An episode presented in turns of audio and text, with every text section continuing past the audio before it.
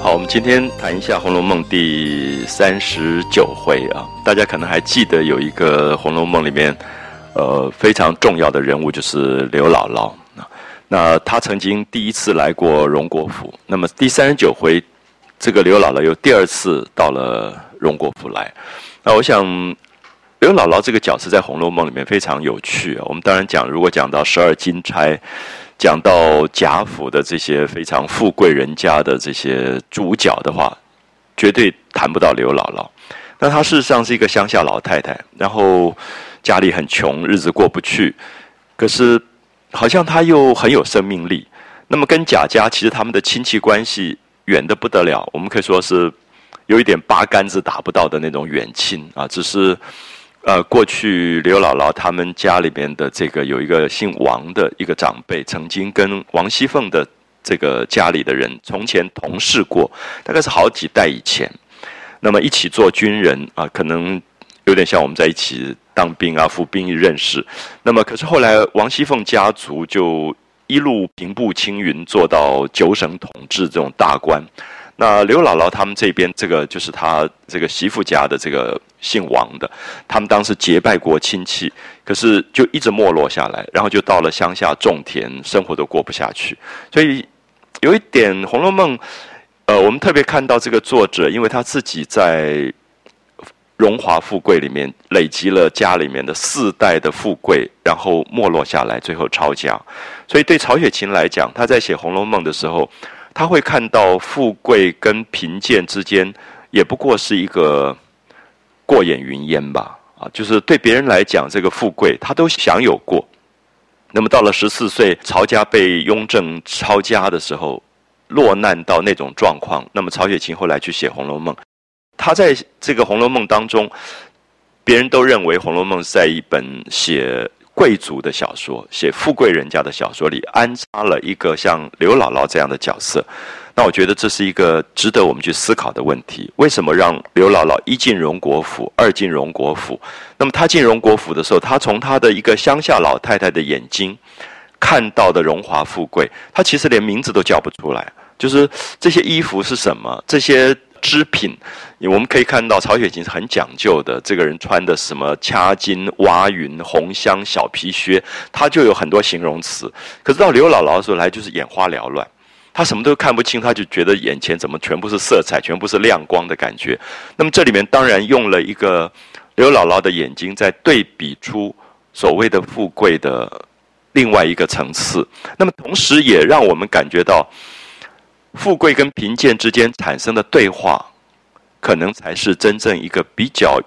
丰富的人生或者全面的人生的观察。那我们都会有一个误会啊，等一下大家读三十九回就感觉到，我们都觉得刘姥姥有一点像一个，呃，用小说里的语言叫做打秋风的啊，就是他来打秋风了。现在台湾大概还有人用到这个成语，说哎，这个人打秋风。打秋风这个字是说没事就跑来，呃，带一大堆东西走啊，就来大吃大喝一顿这样的感觉。那丫头都说刘姥姥来打秋风了，因为她第一次来的时候就带了二十两银子走。我们对二十两银子也没有很多概念啊，因为对这个数字不清楚。可是等一下，刘姥姥第二次来，在三十九回里面，贾家刚好在吃螃蟹，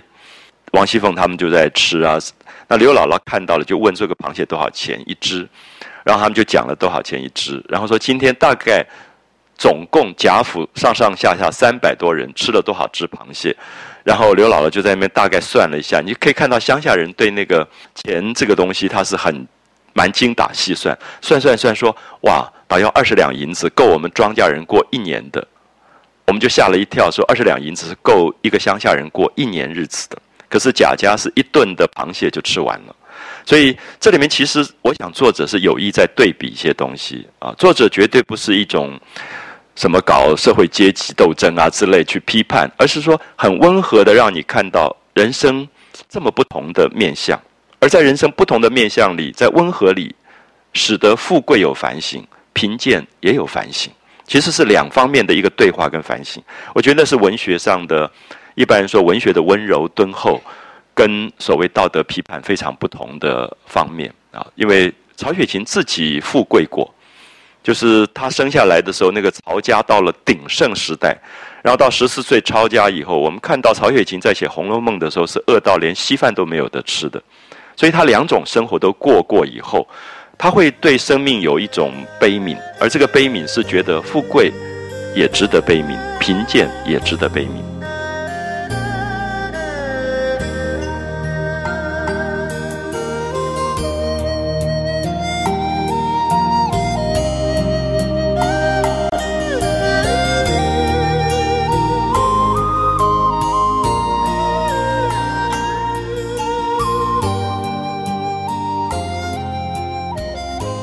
刚刚已经讲到说，好像刘姥姥在那边算算说，你们今天吃了这一顿螃蟹，而且不是正餐哦，是好玩吃吃螃蟹，吃了二十两银子，够我们庄稼人过了一年的。可是同时我们看到，等一下他去见贾母了啊。贾母本来不知道刘姥姥这个人，因为刘姥姥只是跟王熙凤有一点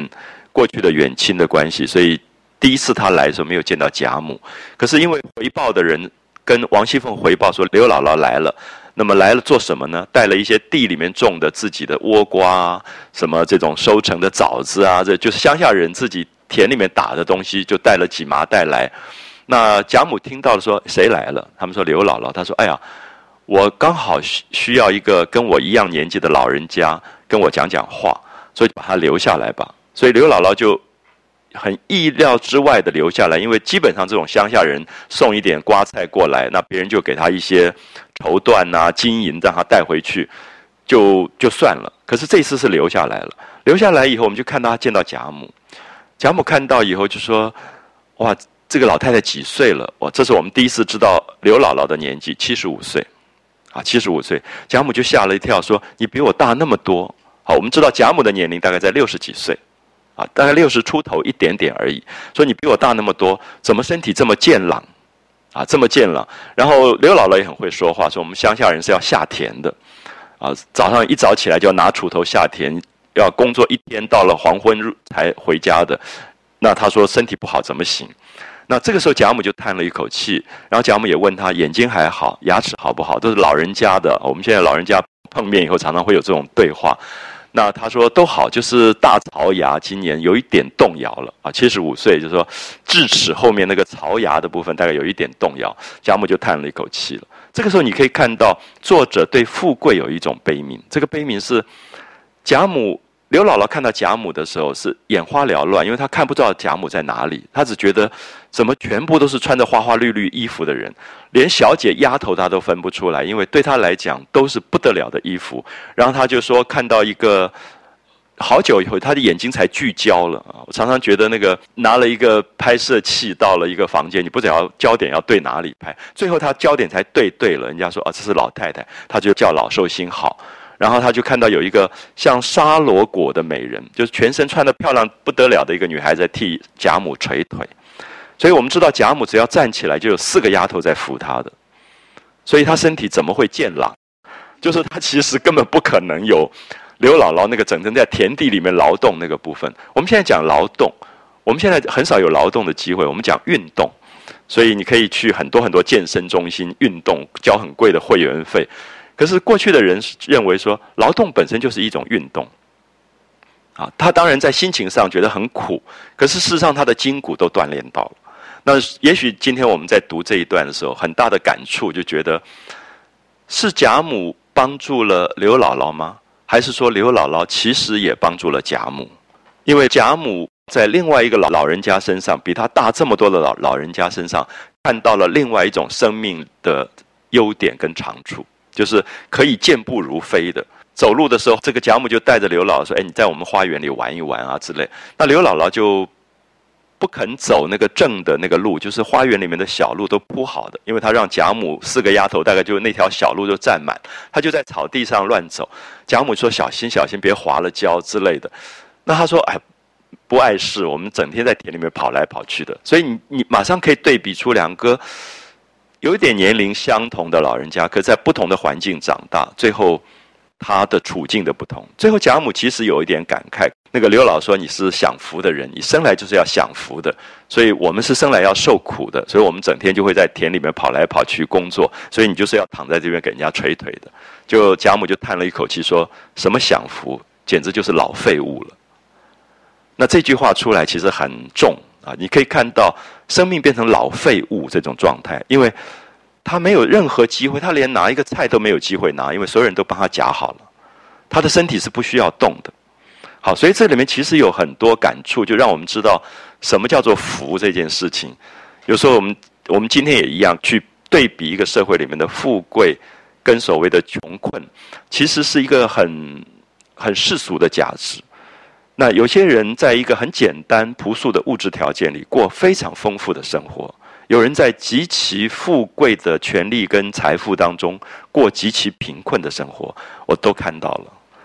啊，所以我想这个问题今天还是一样存在，就是说富有不只是物质的问题，也包含着你自己精神，包括我处理我的身体，我今天我愿意做的一些事。有些朋友说，哎，你没有洗衣机吗？当他们看到我自己在那边洗衣服的时候，我说我这个快乐我不要交给洗衣机，因为那件我买来的纯棉的白衬衫，我觉得我自己用手洗很快乐的时候，我一定用我的手洗，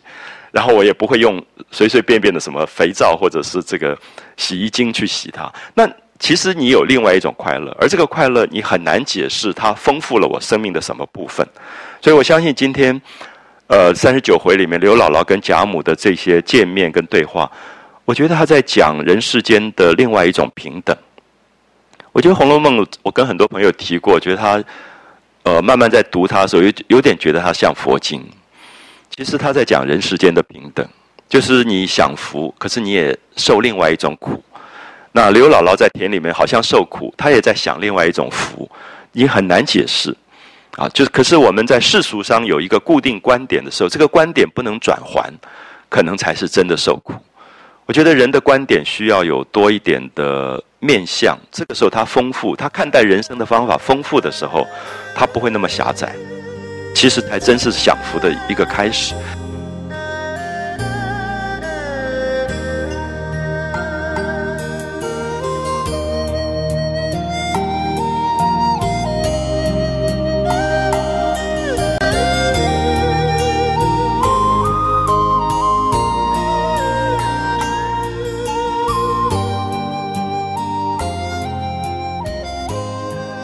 所以我觉得呃，贾母这个角色我们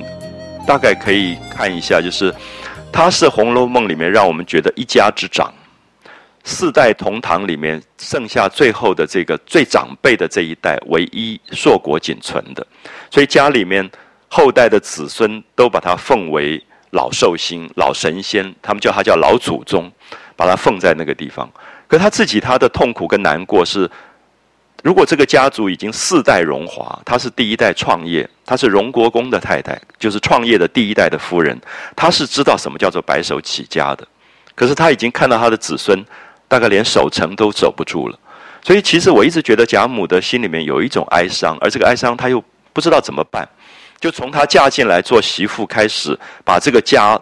创业起来，到今天她成为第四代的孙子都在面前，她几个儿子都在做大官，这个时候他有一种感伤。他有时候会回忆他自己年轻的时候，说多调皮，爬到树上去，然后掉下来，然后那个头被碰了一个坑，他说你们看我头上还有一个疤。他头上那个疤其实是他童年跟青少年顽皮的记忆，可是现在这个贾母变成老废物了啊！其实如果我们以今天来讲，六十几岁保养的又这么好，他绝对还可以健步如飞的啊，绝对可以跑到爱河旁边去跑几圈的这种这种老太太。可是因为社会的观念认为他是一个老寿星，是一个老祖宗，所以他就被供在那个地方了，所以他失去了他生命真正自主性的意义。这个时候其实他的感叹是对的，就是那个废物那两个字的意义。好，所以有时候很难解释。碰到学生说啊，觉得妈妈好像身体不太好呢，有个学生跟我说他母亲在帮别人带孩子，他就把那个小孩就送回去跟那个孩子的妈妈爸爸说，我母亲身体不好，不能帮你们看孩子了。那他他觉得是好意，他说哎，奇怪，我今天回去我妈妈跟我大吵一架，说怎么也不征求他同意就把那小孩送回去。他觉得他自己可以打几个工去照顾母亲，照顾得更好。可是我说你大概没有想到，母对母亲来讲，不是说她照顾这个小孩赚钱的问题，是她有一个工作在做。因为你白天你打工，你也不在家，可是她有一个小孩让她来看，她做这个看护，好像她在赚这个钱。事实上，她也有一个人，她可以照顾，她有一个自信，是她有能力的，她是一个有能力的人。因为她觉得她应该让妈妈，就是我三餐都帮你准备好，你躺在床上。我说你觉得那个是生命的意义吗？好，所以这里面其实很复杂。我们会觉得说，很多的人世间的这种矛盾，并不在于动机善不善良的问题，绝对是一个好意。可是很可能他误解了，他他会以为说，母亲只要躺在那边，我三餐帮你准备好，我更辛苦一点，我再多打一个工养活你就好。可他忽略在他现在的身体状况里，他觉得他多做一点事情对他有意义这件事。所以我相信生命的成长、生命的开发，有一个部分是启发那个生命存在的自我自信价值。可在《红楼梦》里面，我们可以看到，其实我觉得刘姥姥聪明得不得了。这个乡下老太太聪明的原因，是因为她生存艰难。就是我们记得她第一次出场的时候是在乡下，然后儿子也不成才，整天喝酒的，记不记得？就是很无用的一个儿子。然后，所以这个时候她就觉得说，我总要想办法吧。我自己要自立自强，就想说好像有一个远亲，那这个远亲也许可以去想想办法，所以他就自己带了他的孙子板儿就跑去投靠。我不知道大家记不记得，第一回他到了贾府门前，连看门的都不让他进去的。那个看门看到了一个乡下老太太来，一天大概不知道多少人来跟贾府攀亲戚的，就说哦，你在那边等着吧。他就坐在那里了，他可能坐一整天，一直到晚上回不了家，他都见不到贾家的人，因为他根本没有这样的缘分。可是好死不死，刚好有一个好心的人说，哎，你干嘛整他呢？乡下来的人，你告诉他不在就好了嘛。因为他这样一等等下去，他可能一天都去见不到人。所以最后那个好心的人就把他带到后院，说我带你去见那个管家的周瑞家的。而刚好周瑞家的那个太太那天有一点心情很好，有一点多事，说有一点想表现说我跟王熙凤是蛮好的，结果真的就把刘姥姥带去见王熙凤。事实上我们现在回想，刘姥姥第一次进贾府，根本是我们今天可能跑到某一个大财团门口想要见他的董事长，你根本连门路都没有的，他是这样的进到了贾府去的。可他的聪明是因为他在生存的艰难里，他要想办法如何活下去。所以他刚开始讲话很粗，不知道大家记不记得，他跟见到王熙凤，王熙凤在那边慢慢的喝茶，根本正眼都没有看这个人。然后王熙凤喜欢他那个长得很漂亮很帅的那个侄子贾蓉，就跟贾蓉在那边调情，根本连刘姥姥跪在那边连看都没看。可是刘姥姥就讲了一句话说，因为王熙凤说，哎呀，我们家业大，有家业大的艰难，你们是不知道的。因为他知道这个人是要来来要钱了，他说你看我们这么有钱，我们家业大，有家业大的艰难，就慢慢喝他的茶，根本其实不搭理他的。然后刘姥姥就说，哎呀，瘦死的骆驼比马还大，就说即使是瘦死掉的骆驼是比马还大，这是完全乡下人的粗话。可是这些话竟然也让那一天王熙凤觉得心里面好像动了一些什么东西，最后就说，哎，有没有一些谁交来的什么钱暂时还不用的。后来他们说有有那一笔钱，他就把二十两银子给了刘姥姥。就是我们今天才知道，二十两银子原来让他过了一年，所以第二年他又来了，而且他开了个小生意，而且田里面也就大概找了一些人帮忙，也就种得不错，所以才有能力带了几袋子的田里面的田产就来到贾家。好，所以我们在这里可以看到，生存的艰难本身磨练了一个人生存的意志力跟生存的能力啊，意志力跟能力是两回事了。所以我现在很同情，就常常听到我这一代的已经都开始在骂儿子女儿了，说你看都没用，草莓族什么什么之类。我就跟他们说，哎，你别骂，你还是骂骂自己吧。他变草莓族，觉得是你的原因。你帮他三餐都准备好，一点生存能力都没有的时候，你就没有资格再去骂他了，因为这是相互的东西，因为你没有给他成长的机会跟教育。好，所以我想在这里，我们我一直觉得三十九回里面非常有趣，就是他在讲两个老太太，两个这么不同环境的老太太，那结局是这么不一样的，而各自面临到的命运也这么不同。那大家也知道，《红楼梦》到最后，贾母算是有福气的，因为贾母死掉抄家，真正抄家的时候他已经走了，所以他其实全部预知到这个家族的没落跟败落，可他并没有真正看到。可是在这个败落的过程当中，我们回想另外一个老太太刘姥姥，她也因为贾府的帮忙，在乡下过她乡下老太太的生活，过得很安安稳稳。那么没有任何的惊怕啊，没有任何的惊怕。然后到最后到贾家、抄家，家人都要被抓起来的时候，竟然刘姥姥还可以帮助去救助了王熙凤的女儿乔姐，去接济了这个这个乔姐。所以我们可以看到，好像反过来了。而这个反过来，绝对是作者一直在提醒我们说，人生实在是自己预料不到的。就是在荣华富贵时候的贾家，哪里有想到有一天，这个老太婆会变成他们家里面的恩人，竟然是刘姥姥。好，所以他在讲人生讲得很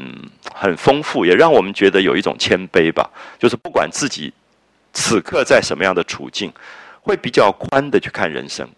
那么这样子对看待人生的时候，他就不会有那么窄隘的东西啊。那个窄隘是得失的忘形，跟在贫贱穷困时候的失意的状况。那么也知道这个得意跟失意都是一个幻象而已，都是自己的幻象。倒是如何找到自己一个生存的生命力，以及那种意志力啊，那种求活的意志力。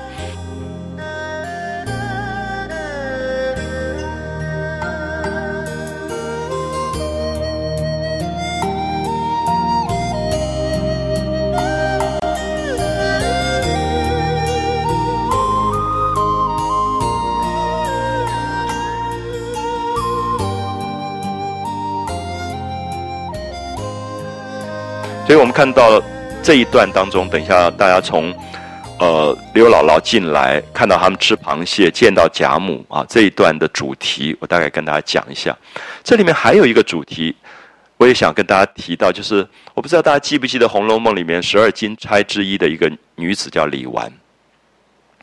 李纨是贾宝玉哥哥贾珠啊，珍珠的珠，贾珠的太太李纨。然后嫁到贾家来的时候，贾珠是长子长孙，所以当然是别人都觉得命很好，这个女孩子嫁到贾府，而且是长子长孙长媳，这个将来的地位是不得了的。可是没有多久贾珠就死掉了，所以她就守寡了啊，就守寡。她带了一个孩子叫贾兰啊，草字头的兰花的兰，贾兰这样。所以她住在稻香村，在大观园住在稻香村。她是一个很朴素，日子很简单，然后因为守寡就注定了社会里面对守寡的人的一个印象。我们觉得守寡就是永远穿黑色衣服的，不能有上胭脂的，不能上口红，就是不能化妆的，然后永远不能有什么表情的，别人讲笑话也不能大笑的。好，这里面当然我们说守寡跟这个有什么关系，可是过去的道德批判常常使得你觉得一个守节的女人，一个守节的女人她必须是非常压抑自己的。可是我们知道李纨才刚刚二十岁而已，那么以年龄来讲，她的身体、她的生命都在刚刚要开花的状态，她忽然就守寡了。所以在这个角色当中，我们过去传统的旧道德里，其实我们一直会忽略李纨。李纨在所有风光的场所里，也是让别人觉得她根本好像不存在，因为听不到她的讲话声音，听不到她的笑声，看不到她的五官容颜。没有任何对他衣服上的描写，他好像是一个消失的人一样。那这是传统的道德里，李纨必须扮演这个角色。可是曾几何时，这些他所带领的妹妹迎春、探春、惜春、黛玉、宝钗就被娘娘贾元春命令住进大观园。然后为了要有一个管理者，有点像舍监吧，就说李纨也进去，李纨也陪着住在大观园。其实这个时候李纨是一个解脱，我们前面没有注意到，就是李纨平常在公公婆婆面前就是一个守寡的媳妇，甚至是守寡的孙媳妇，如果面对贾母来讲的话。然后记不记得贾母每次看到李纨就说，哎呀，可怜见的，年纪轻轻就是守寡。记不记得有好几次要凑一点钱给薛宝钗过生日，然后每个人拿二两银子说来凑一凑钱给薛宝钗过生日。最后王熙凤就说，二两银子你不要，你年轻守寡的可怜兮兮的。那我就觉得听起来蛮难过。就如果我是李纨，我会觉得那个生命一直被人家视为这个角色，你好像也没有其他的可能，你就必须扮演一个被怜悯的这个角色。所以我会觉得他住进大观园，其实对他是一个很大的解放，因为他离开了公公婆婆这些人，他变成所有的这些年轻女孩子，一个年纪最长，他二十岁，其他都是十六、十五、十四、十三。这些年龄，他就在管他们，所以这一天他们就聚在一起写诗，然后他变成诗社的社长，记不记得？他们办了一个海棠诗社，这个海棠诗社他们就推举李纨做社长，所以李纨就好像重新年轻了，没有丈夫，可是可以重新年轻，并不只是恋爱跟爱情的问题，是说你年轻，你开始有有青春的气息。你开始有青春的气息，所以这一段里面很有趣，写到一个，就他们在一起吃螃蟹、喝酒。李纨第一次我们看到他喝酒，喝了酒以后，好像守寡的那个部分他也忘掉一点，他就开始有点不正经起来。哦，我说不正经，绝对不严重，没有到裸奔那么严重啊。可是你可以看到说，这个李纨其实有她年轻，就是你想想看，一个二十岁的女孩子，她其实是活泼的。他喝了酒以后，刚好王熙凤的媳妇来，那个丫头就是平儿来了，然后平儿就坐在他旁边，他就逼着说：“平儿，你也喝点酒。”然后平儿要喝，他还不准他说：“你拿。”他说：“你就从我手里喝。”他就这样又灌他酒。好，这是我们平常看不到的李纨。可是不要忘记，平儿大概十七岁左右，跟他的年龄差不多。其实这种大学同学嘛。就如果他二十岁，那个十七岁的话，就大学女同学。然后他就灌他酒。那过一会儿，有人就来催说啊，王熙凤有事情，平儿要去帮忙。那王熙凤如果是总经理，平儿是特别助理，她一定要赶快回去帮忙的。结果李纨说，回去交代跟你们那个王熙凤讲说，我把平儿留下了，今天不准她回去。她就有一点耍赖了，这是平常李纨绝对没有的事情，就是灌平儿喝酒。然后他就是很心疼平儿，也喜欢平儿，说不准回去上班了，就坐在我旁边跟我喝酒。然后越喝越不像话，最后就开始摸平儿。然后那个平儿就是说：“呃，大奶你干嘛弄弄得我怪痒的？”我们才知道原来他的手在平儿身上在摸来摸去。好，我就忽然觉得李纨所有的压抑在这个时候出来了，就是她其实是一个二十岁的女孩子，可是丈夫守寡以后，她被注定了一个角色，而她所有的那个活泼调皮的东西全部没有机会发展，所以她就喝了酒以后的那个动作性，我觉得写得极精彩。而这个不是写李纨在摸，是平儿反映出来。平儿说：“大奶奶，你干嘛了？摸得我怪痒的。”那我们才知道哦，原来她在摸这个平儿，就是可能手在她身上背啊摸来摸去。最后她就说：“哎，你身上什么东西硬硬的？”不知道摸到平儿什么地方，然后他说：“你身上什么东西硬硬的？”呃，我们看到这里也蛮紧张的，不晓得他们他们两个在干嘛。然后平儿说：“那是一大把钥匙。”我们知道古代的女人，那个平儿因为管很多仓库的钥匙，就放在内衣里面，所以她摸到了那个钥匙。我觉得这个作者真惊人啊！就写到李纨的，我觉得守寡的一个妇人的某一种身体语言。可是这个地方，大概《红楼梦》到现在为止，我没有看到一个人谈这一段，可这一段很很痛啊！就是忽然你觉得李纨喝酒喝醉了以后，对平儿的那个态度，里面有一种很哀伤的东西。其实他什么也没有做，之后平儿还是走了，去办他的事情。李纨也回来做他的李纨，可是最后李纨有一点哀伤，就说：“哎呀，我要是像王熙凤有一个这么好的帮手就好。”就哭了。然后大家说：“哎，干嘛喝酒吃螃蟹？怎么哭起来了？”所以大家说：“不如散了，就散了。”短短的一篇。其实大概比现在所谓极短篇小说还要短，可是里面透露的到底是什么讯息，我相信是重要的。就是我们从来没有看到十二金钗的李纨，应该是一个放在十二金钗跟宝钗跟黛玉同等重要的人啊！我说同等重要，就是说人世间没有哪一个人是不重要的。可是为什么李纨在《红楼梦》里面，我们始终一直在忽略她？好像她自己也忽略她自己，好像她也觉得她应该是一个灰色调的人，其他人都是红的、金色的。那个王熙凤出来都是红色、金色，她就应该天天是一个灰色的调性。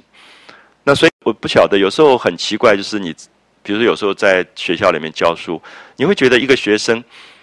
如果你一学期教完，你对他还是没有印象的时候，你就有点害怕。不晓得是你刻意忽略他，还是他刻意让他自己消失。其实他在所有的存在里没有声音，没有表情。啊，那李纨我们提到说，因为他这样的一个角色非常难写，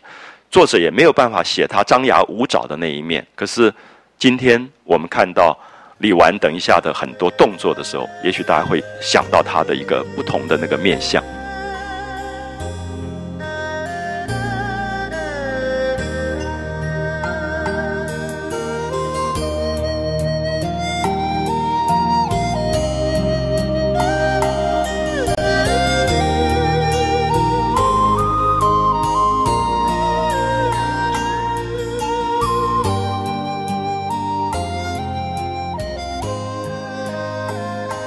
好，所以我们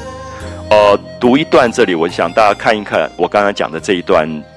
极短篇啊。好，他从平儿开始写起，说众人看到平儿来了，大家正在吃螃蟹，看到平儿来了。平儿是王熙凤的丫头，所以他们就说：“你们奶奶做什么呢？”啊，注意这个“奶奶”这两个字，过去刚刚嫁进来的新媳妇都被称为少奶奶。啊，少奶奶，那王熙凤是刚刚嫁进来的少媳妇啊，所以称你们奶奶做什么？怎么不来了？啊，王熙凤怎么没有来？因为王熙凤本来跟他们在抢着螃蟹吃，那现在她在去忙别的事情了，他们就问她，平儿就笑着说，她哪里得空来啊？王熙凤是忙得不得了，因为贾家的总管理是王熙凤，所以每一张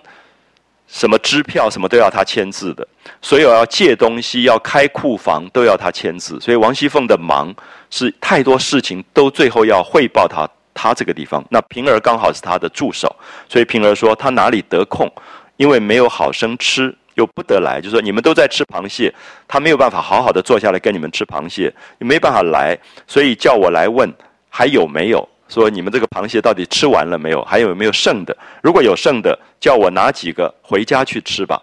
啊，就是王熙凤跑去上班了，可是还挂记着说这边螃蟹这么好吃，她只吃了一点点就走了。她说有没有好的剩一些留给她，就带到她家里面，她等一下到家里再去吃。啊，所以贾家当然因为刚好秋天到了啊，那个蟹肥，所以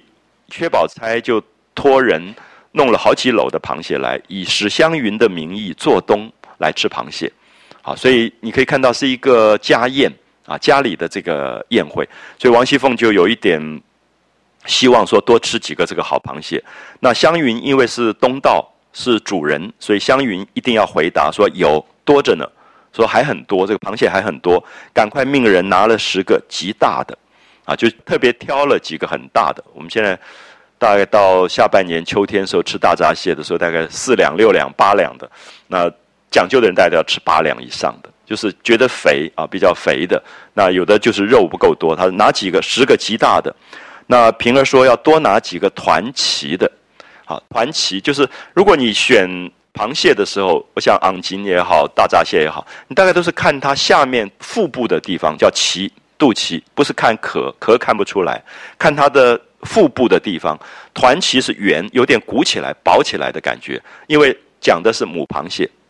母的螃蟹那个蟹黄、蟹膏多的时候会凸起来，它整个腹部的地方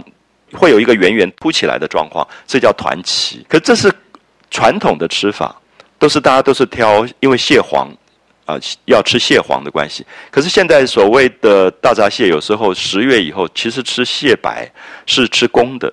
就跟选团旗可能完全不一样，就是传统的吃法通常都是选团旗，就是王熙凤喜欢吃蟹黄，所以她说要选团旗的，因为不是团旗就是等于是公的，不好吃的意思啊，她要特别吃这个蟹膏，所以要多挑几个团旗的。那众人就拉着平儿坐啊，就说平儿来是为什么？因为是为了王熙凤要吃螃蟹，要带螃蟹走的，结果被大家拉下来说你坐下来，你坐下来，你跟我们一起吃。好，所以你可以看到这是一个意外，因为平儿其实是来办事的，平儿不肯，因为平儿觉得哪里有总经理叫派你一个特别助理来出去买便当，结果你自己坐下来吃便当也不带回去了，他觉得好像不对，他不肯。好，这个时候你看到李纨出场，李纨拉着说我偏要你做。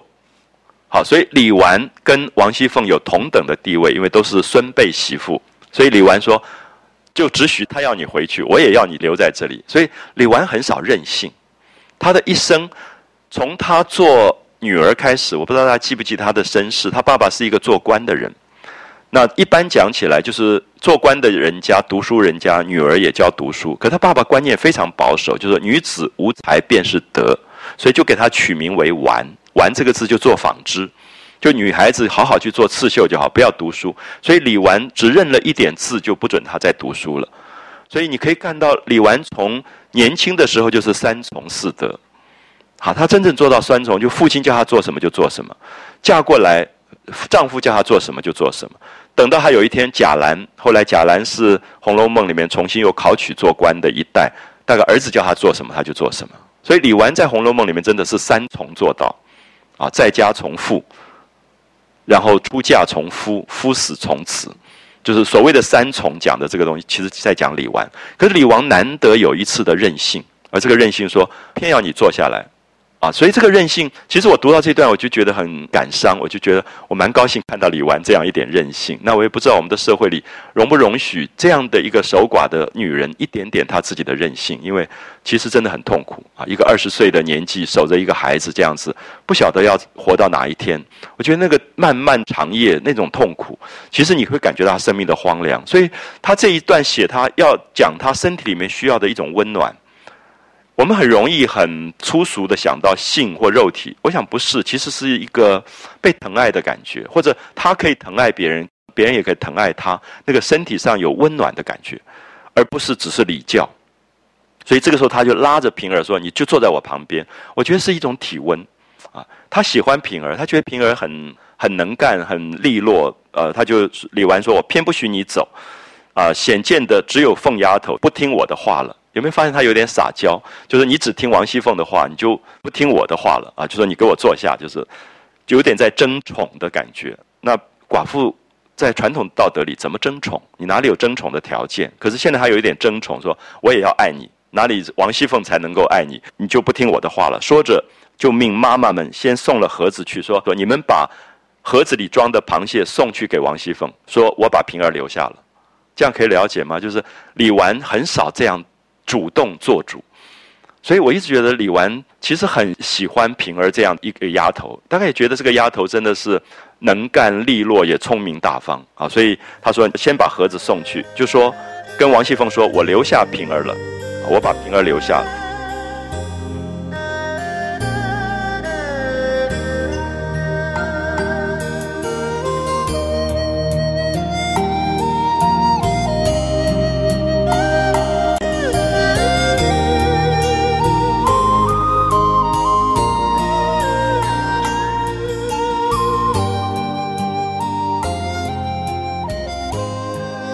然后那个婆子就拿了盒子回去了。回去以后，当然有回话啊。注意过去的佣人，把东西送完以后，那边人怎么回答，就要回来回话。所以就回说，二奶奶，好，注意，二奶奶是王熙凤，大奶奶是谁？李纨。因为贾珠比王熙凤的丈夫贾琏还要年纪大，所以李纨是真正的大奶奶，就是以同房大家族来讲的话。 如果以荣国府来讲，宁国府分开来的，王熙凤是长媳。可是如果是算在一起，堂叔伯一起算的话，李纨是长媳。所以这里就要就说二奶奶才分得出来。二奶奶连二嫂是王熙凤，大奶奶是李纨。啊，所以李纨也觉得说我还是大嫂呢，你该听我的啊。所以他们就回话说，二奶奶叫奶奶姑娘们别笑话。 这个要嘴吃啊，就说你们别笑我这么贪馋呢、啊，还来要螃蟹。那这个盒子里是刚才舅太太那里送来的菱粉糕、鸡油卷。好，这个舅太太应该讲的是王熙凤自己的娘家的人，就是王家送来的一些小点心。所以你可以看到这些当时的四大家族：薛家、贾家，呃，这个。 史家啊，贾母的史家跟王熙凤的王家四大家族经常有礼物来往，所以你们刚才拿盒子来送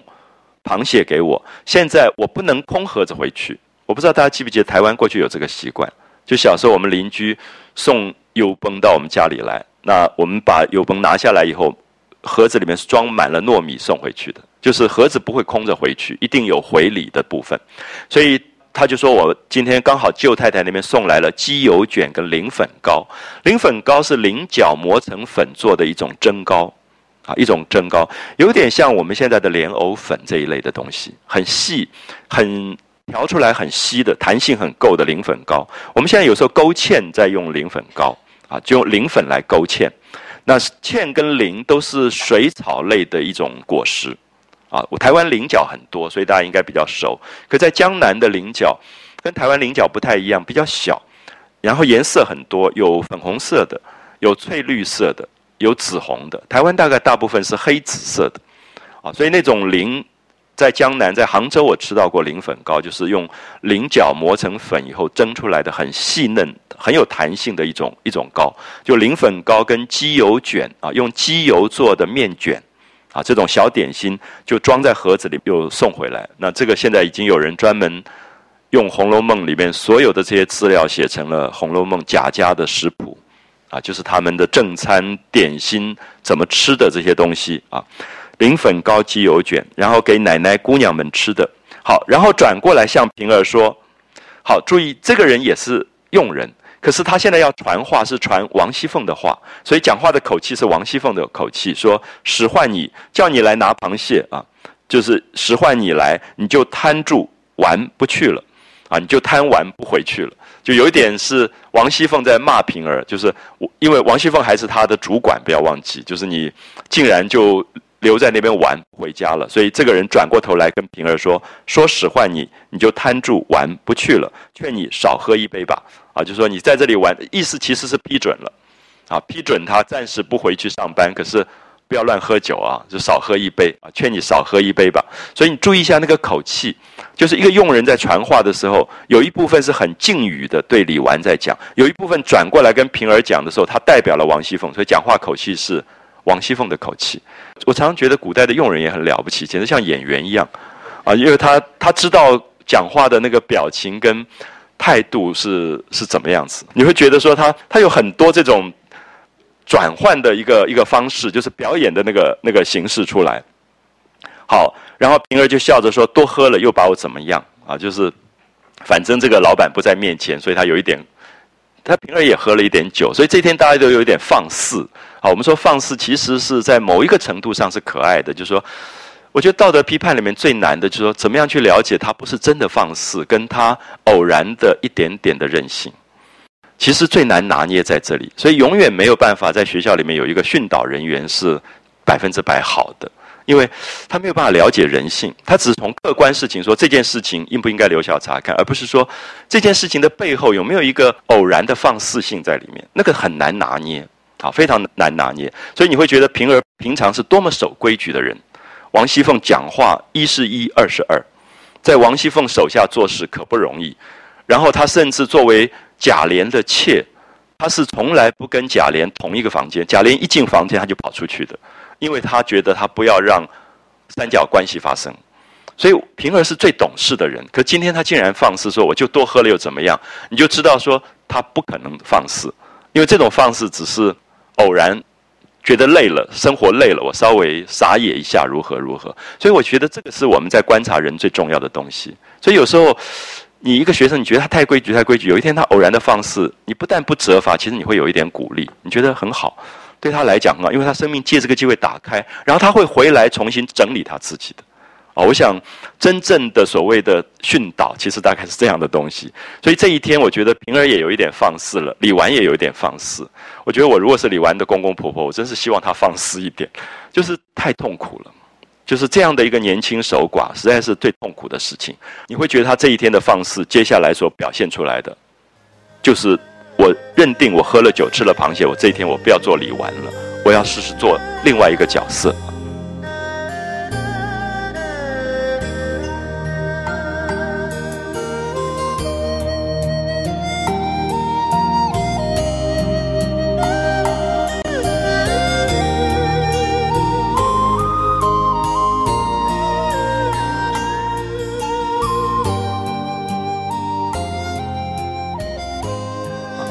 啊，平儿说多喝了又把我怎么样？一面说一面只管喝，好、啊，他也喝开来了，又吃螃蟹。李纨就拉着他笑着说：“可惜这么个好体面模样，好，有没有觉得怪怪的哈？这个李纨平常那么规矩，那么正经八百的，忽然抓着平儿就东看西看的，然后就说：“哎呀，真可惜，长得这么好，怎么命不怎么样，怎么去给人家做丫头了？”我想大家注意一下，这个话平常李纨绝对不会讲，而且这个话有一点伤人，对不对？你不会抓着人家一个什么说：“哎呀，可惜你长得这么好，怎么在人家家做外劳这样之类？”你不可能去讲这个话，因为这是很很伤人的一个话。可是有一个。什么样状况会讲这个话？因为很亲，很亲才会讲。就是说他真的是喜欢平儿了，他就说：“你看这么长得这么体面，长得这么好，真可惜命不怎么样，怎么去给别人做了丫鬟了？”他如果不知道，人家哪里知道他是个丫头？好，李纨这一天对平儿是从头到脚的欣赏，而这个欣赏我觉得很可爱，就是因为过去的传统社会阶级森严，他忽然觉得没有阶级了，就是我是主人，你是丫头又怎么样？一个主人难道不能够欣赏丫头吗？从人的角度来讲，长得体体面面，做事这么利落，对人这么厚道，他可以欣赏他的。好，所以我们可以看到李纨这个时候回复了人的这个本分，而不是他平常作为一个守寡的媳妇的悲屈。这个时候他就可能不敢讲这句话。我们看到一个守寡的媳妇，如果在压抑久了之后，她大概就是骂佣人的，所以我们看到受苦的心情是很不好，因为社会里面她就会出现更多的压迫性出来。因为如果心情愉快的人，他才会愉快，他才会有欣赏性。所以我一直觉得李纨这一天对他多么重要，因为他开始欣赏人，他开始觉得哎，平儿真漂亮，这么体面啊，这么个好体面的模样，命却平常啊，命好像不怎么样，因为。命好不会去做丫头嘛，而且是陪嫁丫头。大家知道王熙凤嫁过来有四个陪嫁丫头，有的死了，有的走了，最后就留下了平儿。那平儿就等于收贾琏收房，可是她又一辈子也不可能是真正的小太太妾，因为她跟贾琏永远不来往，她就是认定她要帮王熙凤的。所以平儿是一个很特别的一个女孩子，对她自己的生命的这个选择。下面你会看到有一段贾宝玉非常疼平儿，就是王熙凤有一次就误打了平儿，那平儿就很受到委屈。那后来贾宝玉就帮平儿化妆啊，贾宝玉最最爱替女孩子化妆的，他就替平儿化妆，然后就让平儿觉得心里面平静很多。可是那个时候宝玉也在讲，他觉得平儿这一辈子怎么办呢？跟了王熙凤，然后你永远就做一个特别助理吗？那事实上，她的名分上是妾，是王熙凤丈夫贾琏的妾。可是她又从来不跟贾琏在一起，因为她要避开王熙凤这么厉害、这么嫉妒的一个一个心情，她也不要伤害王熙凤，所以她就变成有点像青蛇对白蛇，戏剧里面的青蛇对白蛇，就是忠心耿耿，我就是做你的特别助理，我帮你所有的事都打点好。王熙凤照顾不到的，她都照顾到。其实有一点，我想在中国古代传统道德里，有一种女性是非常。闺中密友的，那我不知道大家知不知道，湖南现在发现有一种叫女书，女性文字，男人都看不懂，是女人跟女人之间的信，他们会绣在花里面，你才知道原来女性之间有这么深的情感，因为他们大概觉得男人都不会是他们的知己，因为在那样的社会里，她根本没有自由恋爱的可能，她也不是心甘情愿嫁到那一家，所以她作作为婚姻的部分，只是她的。好像只是一个生产工具一样，她就作为一个太太，然后生孩子。可是她真正的情感的部分是寄托在女书当中的，这个在台湾已经出版了，大家可以看一下，就是流通于女子之间的文字，男人都看不懂的。现在好像已经联合国文教组织要指定它为人类文化遗产，就在一个封闭的社会当中，女性自己形成的一个一个文化体系，叫做女书。啊，我想大家如果买来这本书看一看，我觉得很动人。就是我们今天也看不懂，可他就是要你看不懂的，因为只有他们自己的心事在里面，这些女子自己的心事在其中传达。那我就觉得平儿跟李纨，她们其实作为女性，她们有一种，其实有一种同病相怜的悲哀。她们都好像有丈夫，可是又都没有丈夫。这样子了解吗？就李纨的丈夫去世了。平儿的丈夫在，可是她永远不跟他在一起的，因为她要避开王熙凤的嫉妒，所以其实他们选择了命运是她自己的一个独立的状况。所以这一天他们在一起的时候，那种生命相惜的感觉是非常非常动人的。好，所以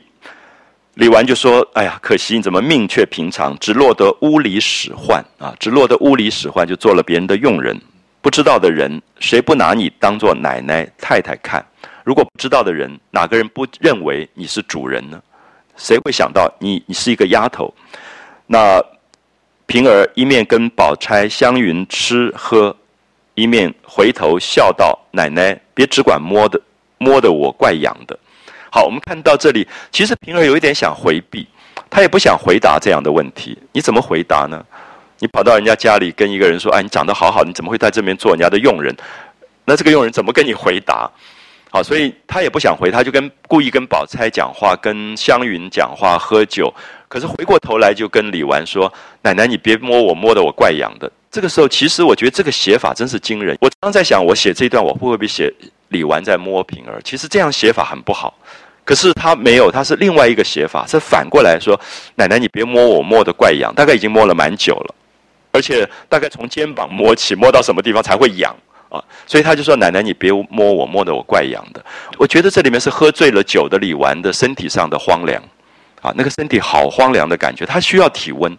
所以他在平儿坐旁边，他就在摸他的身体。所以肢体是一个很奇怪的东西，而这个曹雪芹这么懂肢体语言。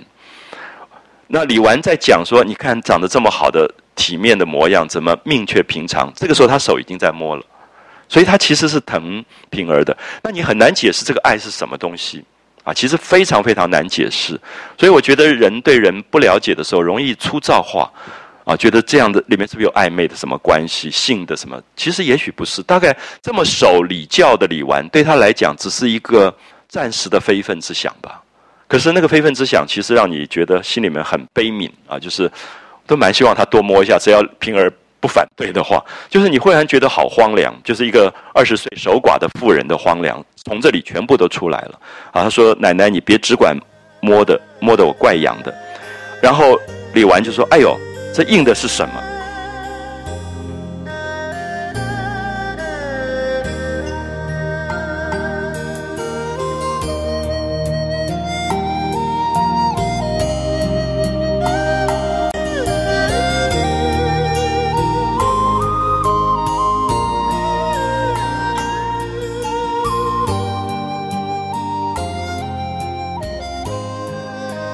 啊，这个也接得真好。啊，就是说你会看到李纨怎么会叫出这句，不知道他摸到哪里去了。而且我刚刚讲说，古代大概我们小时候还看过老太太们常常要买豆浆、买豆花的时候，就掏掏掏掏好久，那个钱都掏不出来。其实他们有些东西是藏在很内衣里面的，内衣口袋里面，所以那个手就会在里面摸。所以大概李纨的手已经到了什么地方，你全部都知道，因为他摸到钥匙了。所以他说：“哎呦，这印的是什么东西啊？”所以这种写法，那个小说家真是到了不可思议，就是。他怎么会有这么多的经验？他怎么会观察到这么入微的东西？啊，曹雪芹本身是一个男子，那我相信他在生活里是不是留意了很多人跟人的动作？然后有一天他写小说的时候，竟然会写到这个东西，就是那个李纨就叫出来说：“哎呀，这个印的是什么？”所以你看到这里的时候，如果一开始他说：“哎，你怎么身上挂一大堆钥匙？”这个写法又很差，对不对？可是他没有，他那个暧昧性刚好是说不知道那是什么，说：“哎呀，这个印的是什么？”然后。平儿才回答说是钥匙，啊，是钥匙，所以你可以看到平儿其实有一点用很简短的方法在回答，可是李纨好像越来越毛手毛脚了啊，那种感觉就是一直在摸这个平儿。那李纨就说什么钥匙，有那么要紧提及的东西，怕人偷了去吗？啊，就说你一定是有很重要的东西，你才要把保险柜钥匙挂在身上啊，有什么要紧提及？提及是。贴身的重要的东西，有什么要紧提及的东西，怕人偷了去，还带在身上。那我成天跟人家说笑，好，下面李纨就转了，大概有一点不好意思，也觉得摸够了，好像不能再摸下去。他说他就话就有点转，说我每天都跟人家说笑，有唐僧取经。好，我们看到李纨书读的不多，可是有没有发现古代所有的人知识来源最重要的是戏剧，是戏剧，因为《西游记》这个戏。整天都在演，所以他说有唐三藏取经，就有白马来驮他啊。他的意思说，这个人世间很奇怪，有一个东西就会有另外一个东西来搭配，它是好像配对的。所以有唐僧取经就有白马，没有白马他不是很麻烦嘛。他就有一刚好就有个白马，然后他又读了另外一个戏，这个戏叫做《白兔记》，白色的兔子，《白兔记》在明朝的一个戏，这个戏是写五代时候。后汉这个国家有一个人叫刘志远，刘志远打天下的故事。那刘志远要打天下没有盔甲，所以就有一个瓜金跑来就送了他一副很好的一个盔甲，所以他后来就打天下成功了。所以李纨，你有没有发现李纨在看戏的时候注意什么？他注意配对的问题，好像他特别孤独，他觉得你看一个唐三藏要取经，他就会有白马，然后这个刘志远要打天下，就有一个瓜金来送他一副盔甲。他会觉得自己生命好荒凉，好像是一个孤单单的感觉。然后那个时候因为贾兰非常小，是一个小男孩，所以他觉得完全没有依靠。所以我觉得《红楼梦》这个小说，它在透露很多人的内心心事，啊，就是那个内心里面的孤独感会在这个语言里面出来。我看了这么多次《西游记》，我没有注意到这个部分，我不会去想说，哎，怎么有唐三藏就有白马？大概我没有这个心理上的潜意识的。需要吧？可是李纨有，啊，李纨一看到唐三藏有白马，就觉得哎，好感叹。所以他后面的感叹是说，有了凤丫头，有了王熙凤，就有个你，啊，就是平儿。所以你看，有王熙凤就有你。如果没有平儿的话，王熙凤也没有办法这么能干，因为她能干要有人执行的，啊，所以他很感叹。他说，有凤丫头就有个你，你就是你奶奶的一把总钥匙。啊，就是王熙凤什么事都交给平儿，你根本就是一把总管钥匙。那这个钥匙不要，还要你身上挂着钥匙干嘛？他有点在打笑他，在取笑他，说你你根本就是王熙凤的一个总钥匙。所以大家可以可不可以回想一下前面有关平儿的戏？王熙凤每次要什么东西就跟平儿放说放在哪里，平儿就去找就拿出来，平儿都清清楚楚归类，然后分类，然后。更精彩的是，记不记得凤姐第一次见到秦钟，是意外见到秦可卿的弟弟。然后见到以后没有带见面礼，很失礼的是，立刻就有人回去通报平儿说，王熙凤见到秦钟没有带表礼啊，就是见面礼。那平儿就赶快在脑海里面盘旋一阵，说王熙凤跟秦可卿很好，所以虽然秦可卿的弟弟秦钟是小男孩，可是应该。送的重一点的礼，就决定用了几个金颗子，还有两匹的尺头，两块布料送过去，就做了礼物。所以你可以看到，王熙凤没有交代，可是平儿立刻就做主，就决定了。所以这里面意思是说，平儿不只是一个我们今天讲的这种表面的公关，她可以把她主人的事情打点到仔仔细细的。所以李纨平常大概就很感叹，就说有个凤丫头，就有个你啊，你你就是一把钥匙。那还要什么？那平儿笑着说：“奶奶吃了酒，又拿了我来打趣了啊！说大奶奶你喝了酒了，你又来开我的玩笑。我相信这个打趣里面在讲你又在开我的玩笑，同时也在讲你刚刚乱摸我干嘛之类的，就是都有一点觉得李纨喝醉了啊，李纨有一点借酒在装疯，或者借着酒在放肆了一点了啊。那宝钗就笑着说：这倒是真话。”我没事评论起人来啊，就没有事的时候，我来评论起人来。你们这几个都是百里挑一的，好，这个是宝钗的语言。宝钗闲没有事的时候，绝不讲别人的八卦。可是她一定会评论人物的时候，都说这个人真棒，这是宝钗的个性。所以宝钗从来不得罪任何一个人，因为你知道，所有的话都会传来传去的。在这种贾家三百人的这种人多口杂的状况里，宝钗很清楚她的身份，因为她是薛家寄住在贾家，所以她绝不介入贾家的是非。所以她永远在她的生命哲学里，她都在欣赏人。一方面是她的自己的气度，另外一方面也是她做人的懂事。所以她说：“我评论起你们这些人来。”都是百里挑不出一个的，啊，就是你们都是顶尖的人。妙在于个人有个人的好处啊，每个人都不一样。这个其实是我刚刚跟大家提到，觉得有一天你觉得生命里面没有任何一个人是应该缺席的，就是人是不可取代的啊，每个人都有他自己生命的长处。那宝钗也是这样的看法，就是每个人都有各有各的好处。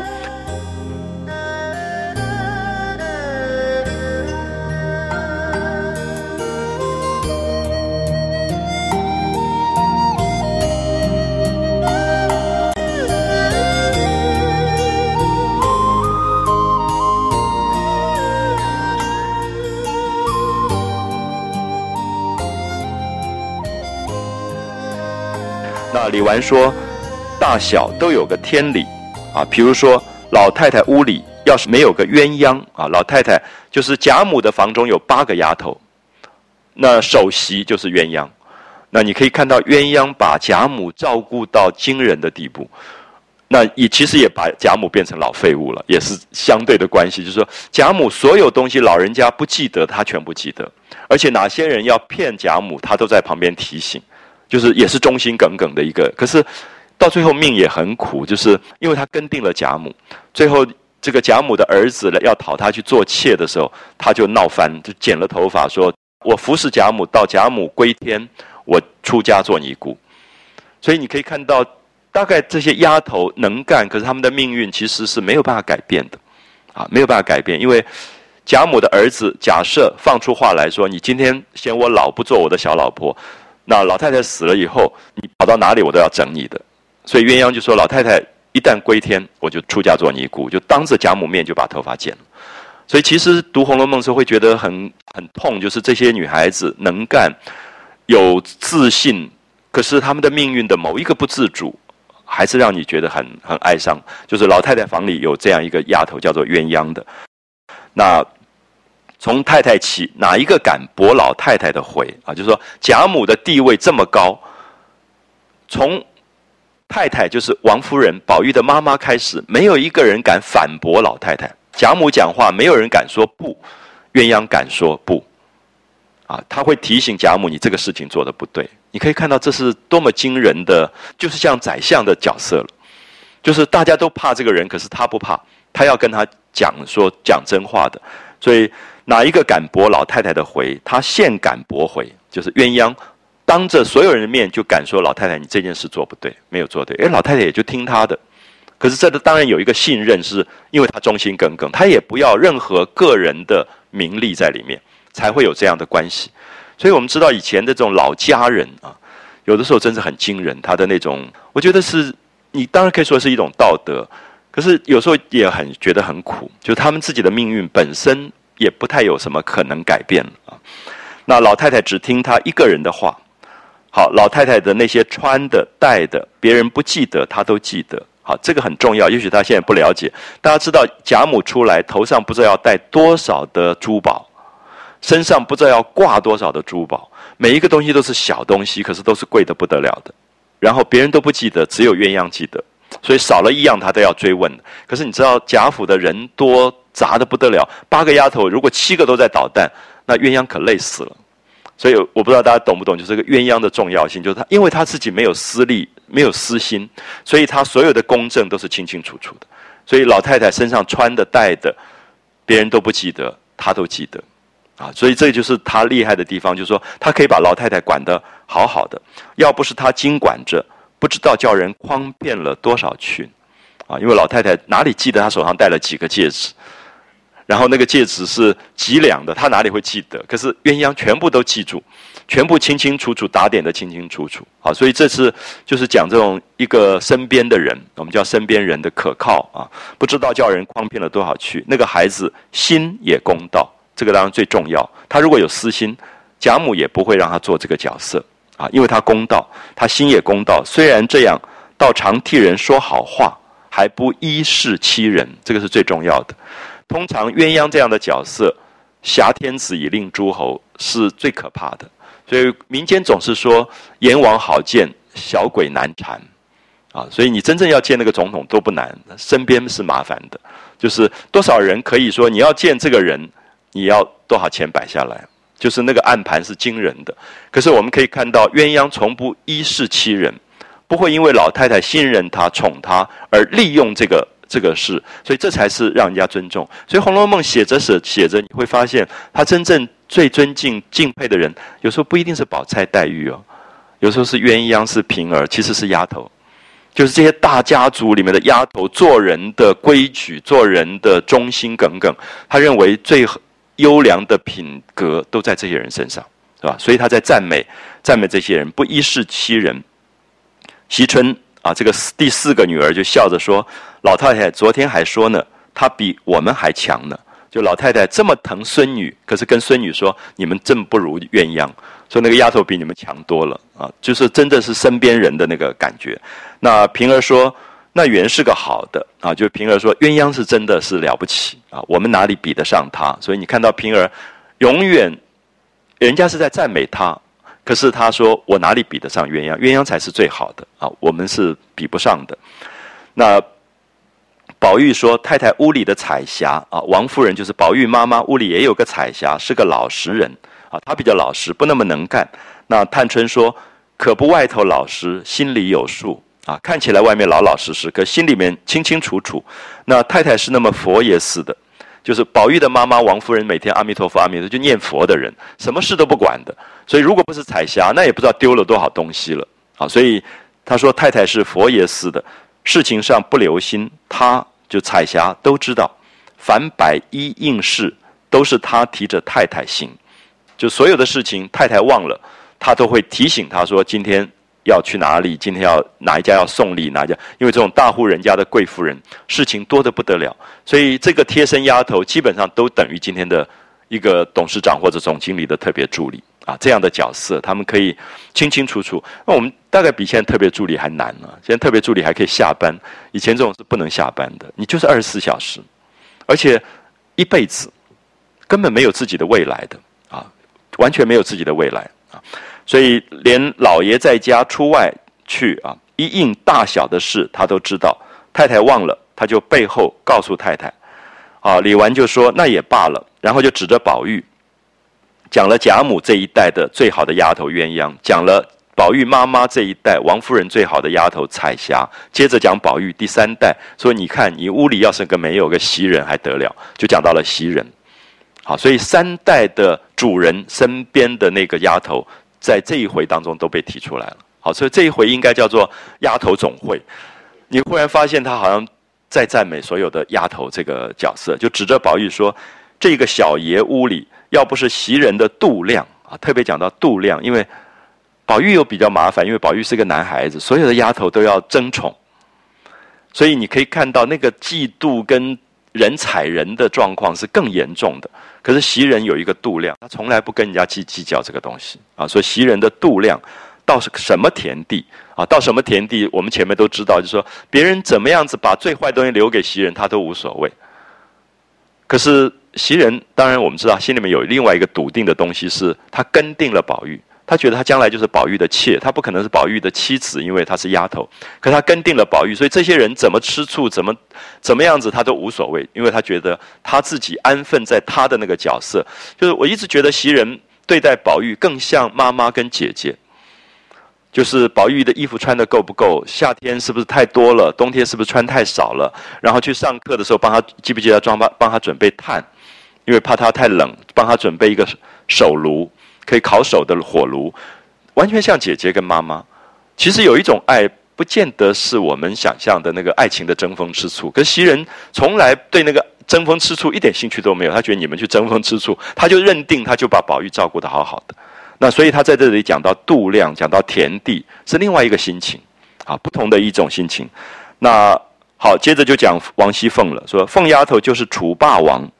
也得两个膀子啊。楚霸王是力能扛鼎的，可以把鼎那么重的东西都举起来。可是如果没有两个手背，他也举不起这个鼎啊。所以意思就是说，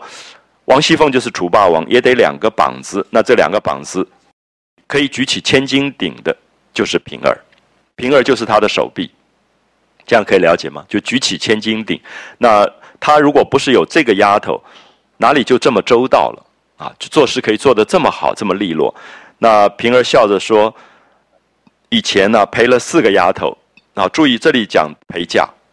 王熙凤嫁过来，大户人家嫁到大户人家，陪过四个丫头。我记得小时候我们家里面的一些长辈还有陪嫁丫头，就是那个时候当然已经都老了，就是老家人在家里的。” 他们是陪着小姐嫁过来，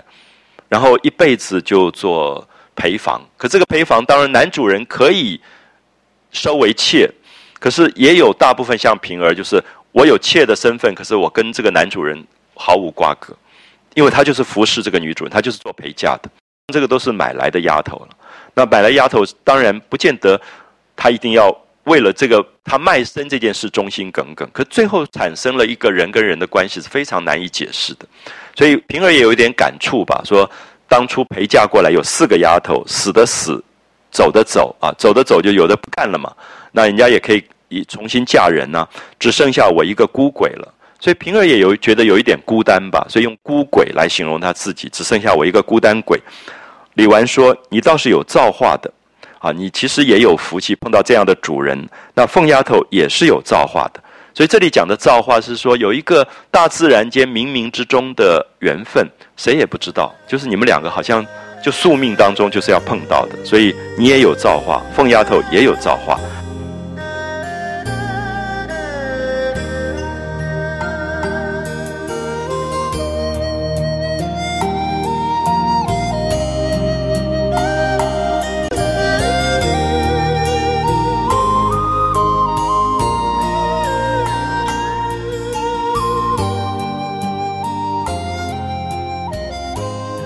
想当初啊，李纨开始感伤了。想当初是那个时候贾珠还活着的时候，她她丈夫还活着的时候，所以我觉得这一天李纨是有问题的。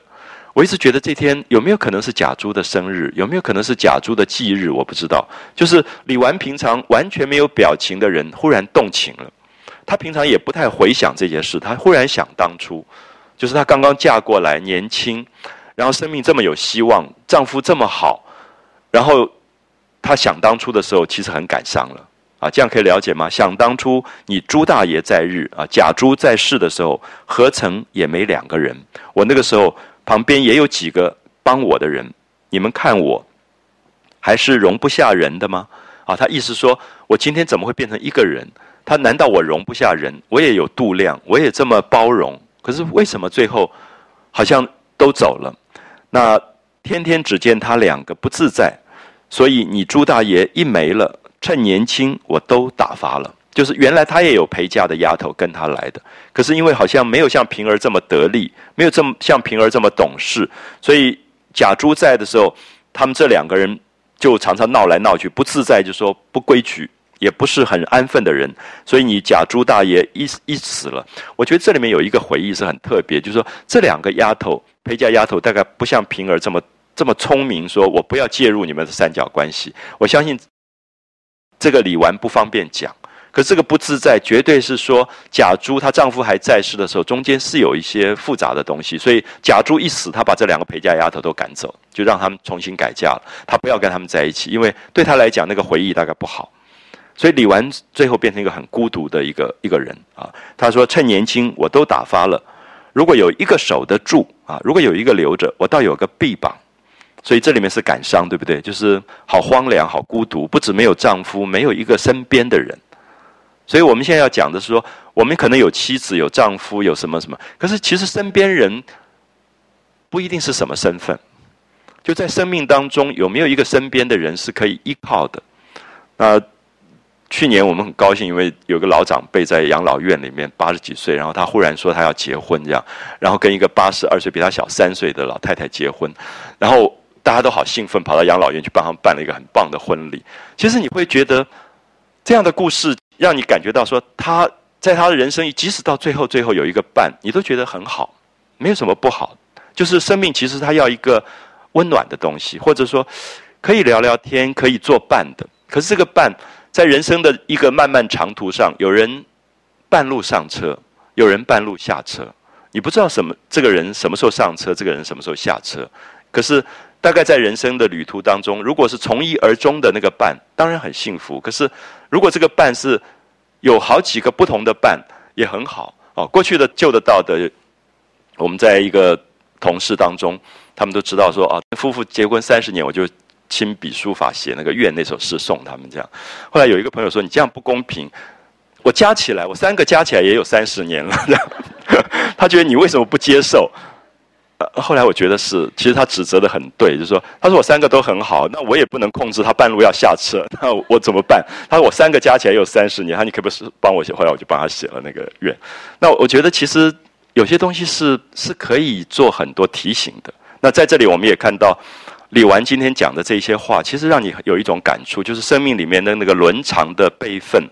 其实也另外一个转换就是我刚刚讲身边人，身边人不一定是一定是固定的一个什么伦理跟身份，可是是可以依靠的，是可以在人生的旅途当中使得这个旅程不那么荒凉也不那么孤独的人，你有时候很难解释它是什么。